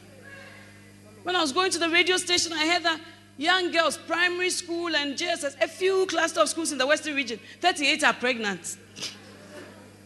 when I looked at that, I said that God, they need the gospel. That's the only thing that will change them. We need to start going to second cycle institutions. We need to start to reach these people. Vengeance as a clothing. We just sit and say, Hey, did you read the graphic? It was very wild. This happened and that happened. Hey, what is the world coming to? Hey, the world has really changed. God has not called us to be commentators, He has called us to be warriors, to get involved, to be warriors and not commentators. Every time we commentate just like the world. The world just sees the news and it talks about, hey, what is happening? Hey, what will we do? Hey, what? But if we know that there's a divine battle going on, then we must put on our clothing of vengeance. Sometimes I look, I don't know which of the jobs I will do. Do you understand? Sometimes you get so moved that I don't know which one I will do. First of all, I want to start doing person to person witnessing spontaneously because that's how we were brought up. So yesterday I said, I can't believe I went for what's going on. And I never gave an opportunity to give your life to God. Of course, it's news and other things. But I often think that what if after the meeting somebody is just crossing the road, something happens, and then you regret that you never gave the person the opportunity. I said, Lord, that urgency of the gospel that we used to have, visit us with it again. Visit us with the edges because we are being deceived. We are following other things. My child, my husband, my world, my life, my this, whilst many are perishing and going to hell. If these 38 girls were truly born again, their lives would be different. But the 38 boys who made them pregnant are living normal. Their exams haven't been affected. They will not be dropouts. They are not likely to have multiple children that nobody looks after. All that is not going to happen vengeance as a clothing. Turn to the person next to you and say, You need to become a warrior now. The cute Christianity is gone. Amen. Now, Isaiah 51 says, 52 1 says, Awake, awake, put on thy strength, O Zion. Put on thy beautiful garments, O Jerusalem, the holy city, for henceforth there shall no more come into thee the uncircumcised and the unclean. Strength is something you can put on. And when somebody is talking to you and says, awake, awake, that means that what? You are asleep, comatose. And the church of God is comatose. The church of God is asleep. We are very busy, oh, busy, busy, busy, empty empty, busy with no results, no eternal results with what we do. Amen. Say, awake, awake. Hmm. Put on thy strength, O Zion. You need to put on strength. That's a whole message altogether, the strong woman, which you can get. But if you don't have strength, you won't survive in this world. When God called Joshua, he says that only be thou strong, that thou mayest observe to do according to all that is written. Even to observe to do the word, it takes strength. If you don't have strength, you can't observe to do the word. And the Bible says, Put on thy strength. What is your strength? What is it in your life that is your strength? Put it on and let it make you stand in that function and that purpose that God has called you to. Look, you get tired. As you minister, you give, you give, you give. How will you be replenished? They that wait upon the Lord shall renew their strength. Why would you have to renew your strength if it wouldn't sap out? In ministry, you're always doing this. You're always serving people. You're always passing here. You're always doing this. When will you put on your own strength too? You need to make time for yourself, quality time, where you are going to look after yourself spiritually. And we need to learn to spend money for spiritual things. We spend money always on carnal things. They say there's a funeral here, this one's outdooring, let's contribute, let's go. You are flowing. But when they say there's a conference, oh, ooh, it's expensive. How can I go? How? we are not used to investing in spiritual things. Sometimes you must check yourself in into that guest house so that you can wait on God. And it's something I do because when I see busyness, sometimes I say I'm staying at home. Oh, that is the day that they will bring all their complaints. Madam, please, yam is finished. I said, hey, don't you hear that I'm praying or playing music? Yam is finished. Oh. Ah, no, me, I 12. I wanted to tell you that yam is finished. Okay, so you give money for the yam, then you are walking in your room. Go. Madam, please, the iron is not working. Hey, that day that it just won't work. Then I collect my things. I said, No, I'm going. I'm going to the office. And I get there, I'll be able to wait on God. When I get to the office, hmm. my staff alone. Please, the orphanage. I said, Didn't I say that? I don't want to see anybody and that I should not be disturbed. Uh, oh, this one was just for one minute. I wanted to find out if uh, the orphanage roof, no, this, that, that, you answer one minute, then another person will come. Oh, please, I wanted to find out whether the daughter can make it in the UK, whether we should send this, that, that. It's coming. the week that you decide to wait on God, the things that will come your way. This week, I said, Oh, I must hear from God. I need quality time with God. And even when you start it, you see that you are very happy. It's very fulfilling. God speaks to you. You feel so pampered, so. But Tuesday after church, then my husband said to me, Oh, I'm getting some very important visitors. So we have lunch on Wednesday. I said, Oh, is it possible?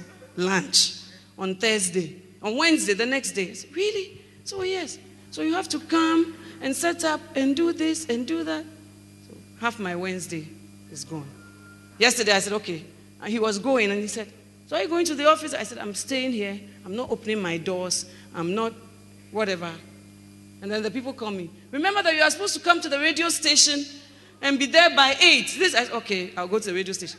On my way from the radio station to my home, then one of my husband's administrators calls me. Oh, the Healing Jesus bought gifts. They said that if you could get it because a person's birthday is coming in a few days and you have to do it, and then when we courier it, blah, blah, blah, blah. So I tell the driver, okay, turn right, make a detour. We are going to the shops. A spiritual person trying to pray is now going to the shops to look for African artifacts. But it's a fight. It's a fight. So I, I when I finished, I was so. Then the administrator called me.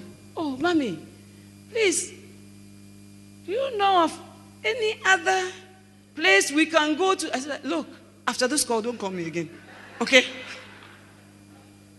And then I got home. It's already noon. The thing that I set out 7:30, I'm planned, and because so many things will come in. But by the grace of God, I was able to lock upstairs and I said, Doesn't matter. You must press on. You must press on. You won't have a perfect whatever. You must press on toward the mark. It takes pressure. You know? So as I locked the door and all that, oh, it was wonderful in his presence. It was wonderful in his presence. And I felt, oh, God, you are ministering to me so much. I'm so touched. I'm so so by the evening when my Lord was walking in, I was okay. I had no problem. But it was a fight. Amen. You need to wear your garments to fight. And to prevail, not just to fight. Put on thy strength. Amen. Last but not the least, I don't think I can. Isaiah 61, verse 3. To appoint unto all them that mourn in Zion, to give unto them a garland for ashes, beauty for ashes, the oil of joy for mourning, the garment of praise for the spirit of heaviness, that they may be called trees of righteousness, the planting of Jehovah. Another garment you must wear is the garment of praise. The garment of praise. It's something you wear all the other garments, those foolish miniskirts, low neck blouses, they don't bring anything. But the garments of praise will drive out the spirit of heaviness. And it has been found by statistics that women grapple with a lot of depression. No matter how high we achieve, how whatever, sometimes it's even hormonal, we are more prone to depression. And we sit in it. You see, somebody was having some domestic problems. And then she was experiencing depression at a point. And then she told me she went to the hospital. And they said that your blood pressure has gone up, your whatever, because you are depressed. So I said, Oh, understand, pull yourself together, it will be well. So, and then when she takes the drugs, she just feels sleepy. So I thought, oh, the person will be okay with time. Now, as the days were passing, I realized that she wants to sit in it and that I have to light a fire under her. So I said, How is it today? Oh, mommy, I'm so depressed.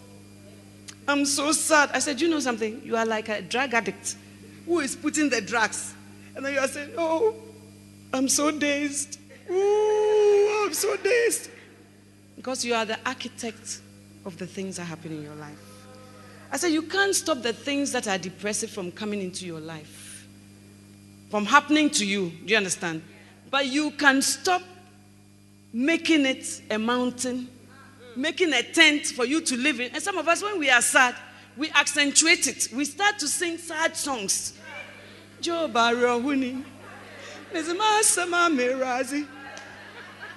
And then we start to think that life has not dealt us a good blow. You know, so you, you instead of meditating on the goodness of God, you start to meditate on all the things you didn't have. Hmm. This man that I've married, I remember. I should have said no. Since I married him, he insulted me on August 1st. 22nd October, he also insulted me. He's always saying these words. Even when we first married, this happened. And then five years into the marriage, that also happened. And then this and that and that. All your meditation is leading you deeper into depression. And your meditation is showing you that your problems are a lot. I am not saying don't take a stock of your life, but sometimes you have built a tabernacle around your issues. Amen. So, like this sister, I'm telling her that, look, one of the reasons why you are depressed is because you've put everything on hold. You are not doing anything. You've got excuse duty from work. So when you wake up in the morning, your husband goes to work, your children, and then you just think about yourself. How sad life is. And the devil will give you many chapters, many chapters to think about. So the first few days, I gave you time to land. But now said, I said that it is like you are in a pit. Mommy, it's true and you are going deeper, deeper. It's true. I, I didn't call for you to tell me that it's true. I called to tell you that awake, put on your strength. And I said, Why? Is it the end of the world? It's not the end of the world.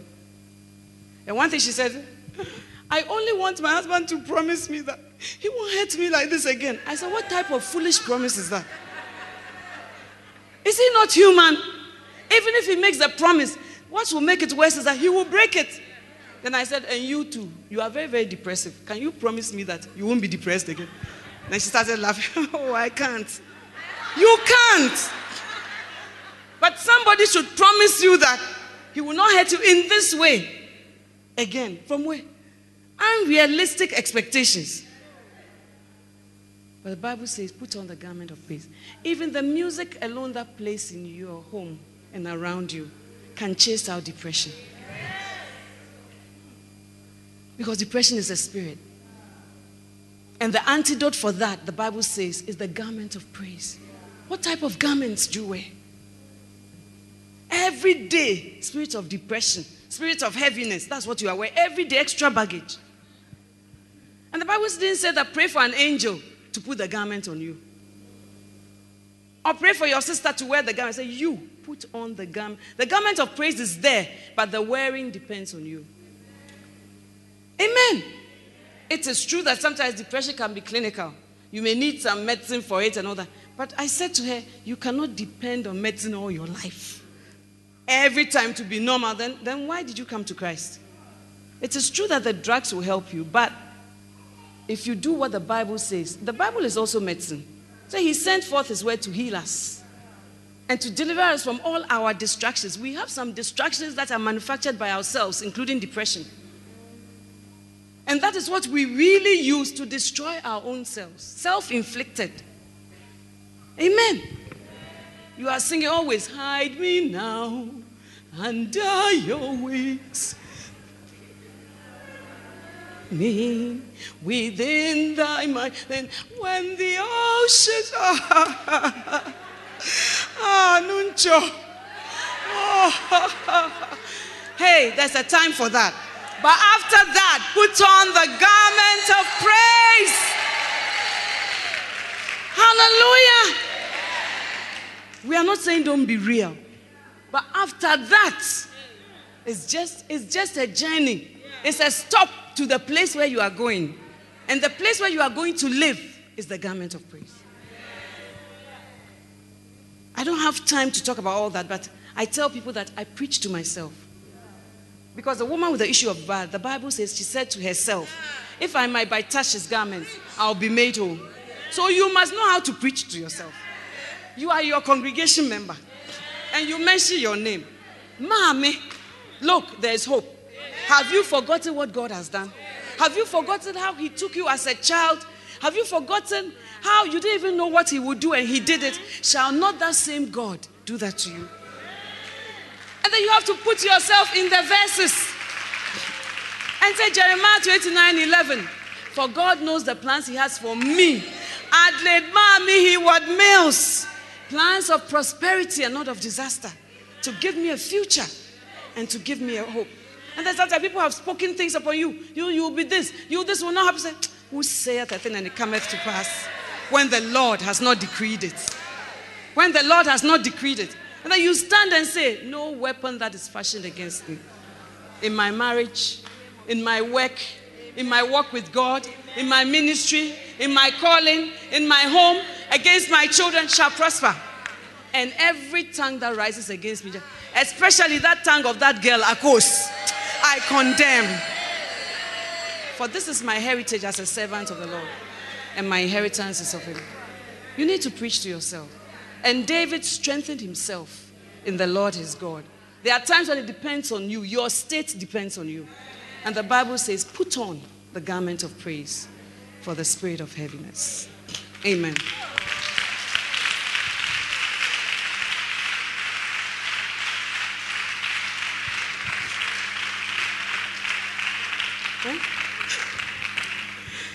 Okay, and then it says that you are adorning, let it not be the outward, putting on of clothes. We've talked about garments. Wearing of jewelry. Is there spiritual gold that we can avail ourselves of? Amen. Hmm. The Lord is being good to us.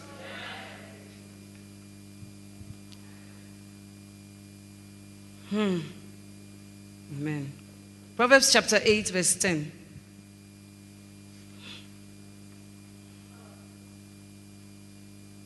Proverbs chapter 8, verse 10.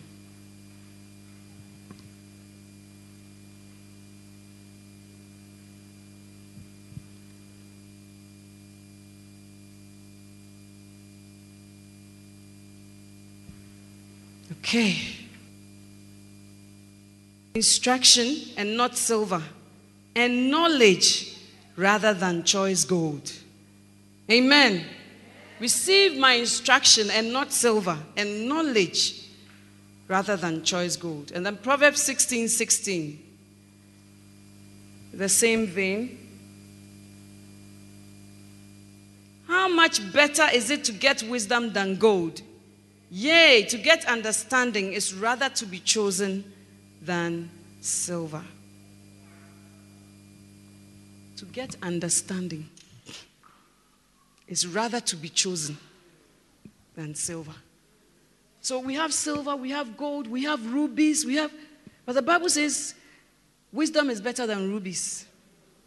It also says wisdom is better than silver. Wisdom is better than gold. And it says understanding and knowledge are better. How much better is it to get wisdom than gold? Yea, to get understanding is rather to be chosen than silver. So the spiritual gold that you can put on for jewelry is understanding and wisdom. Understanding and wisdom. Every time you are buying that thing that's not good, danapa, danapa. But you can put on jewelry in the realm of the spirit. That is gold. And it is, it is better. Wisdom is better than the gold that you look for. I know the price of gold in the world has gone up. And understanding is also better. And how do you get wisdom? The most basic way, there are many ways, but one of the basic ways is if any man lack wisdom, let him ask of God, who giveth willingly and upbraideth not. Is it part of your prayer topic? You always pray, my children, my husband, change his heart, turn it, whatever. But what you really need is wisdom. When you look at the life of Abigail, she broke through through wisdom. When you look at the life of Esther, she broke through through wisdom. And we'll talk about that later. Negotiation skills of a wife.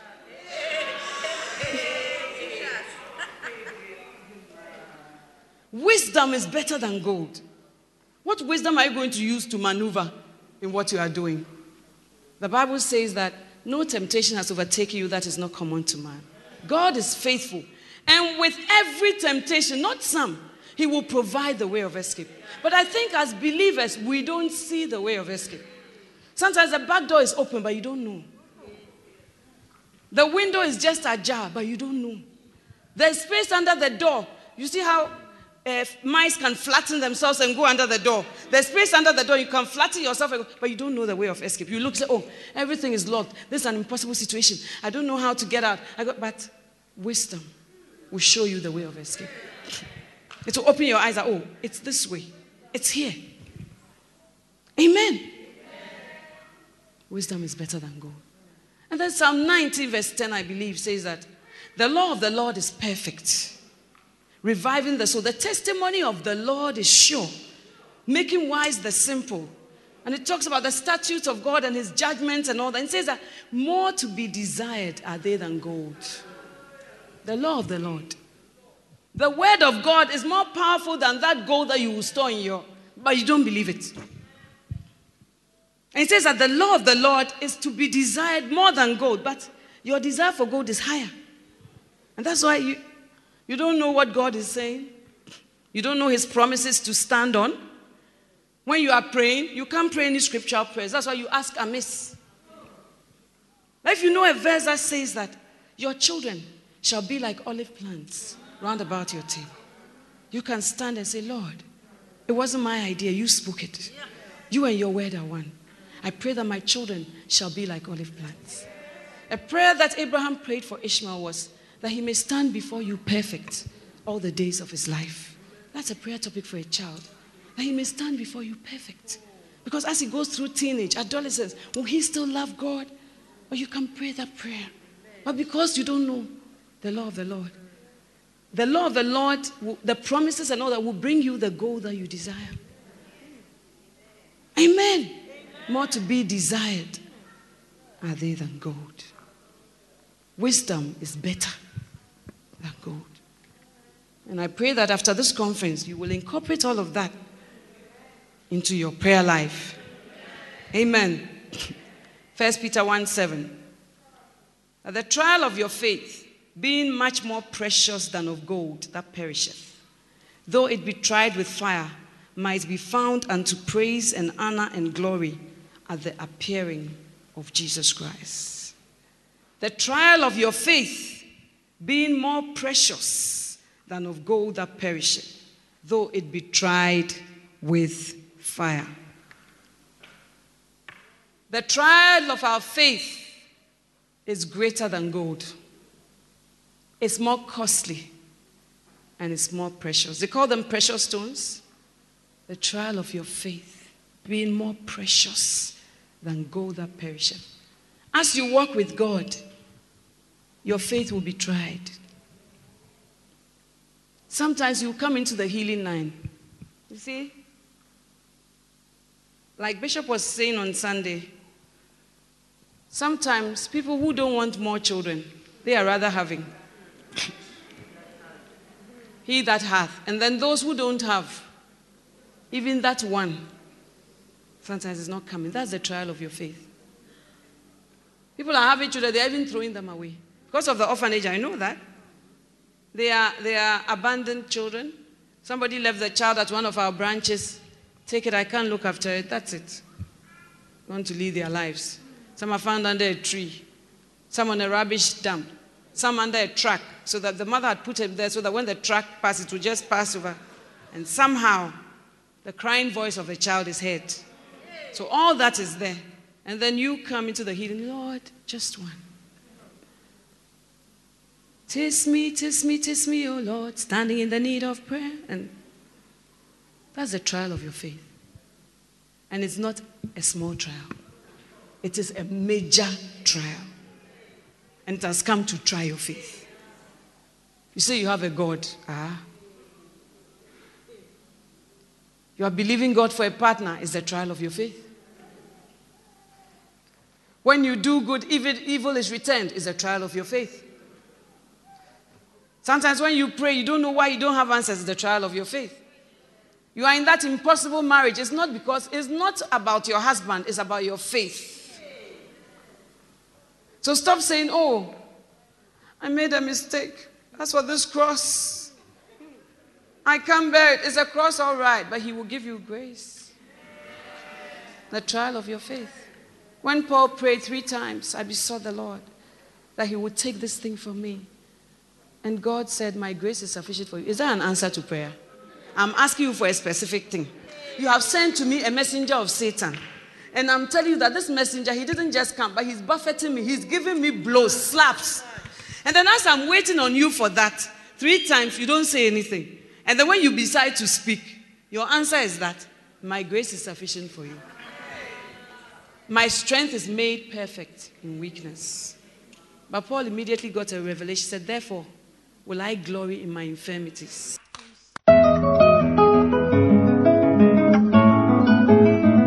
It was great having you today. To find out more about the resources available by Adelaide Heward Mills, please visit the Vision Bookshop at the Qodesh, North Kaneshie, or meet her on Facebook at Reverend Mrs. Adelaide Heward Mills. For prayer and counseling, please call 0243 187 900. You can also drop us an email at honeyonmylips at gmail.com. We would love to hear from you. Until next time, God richly bless you.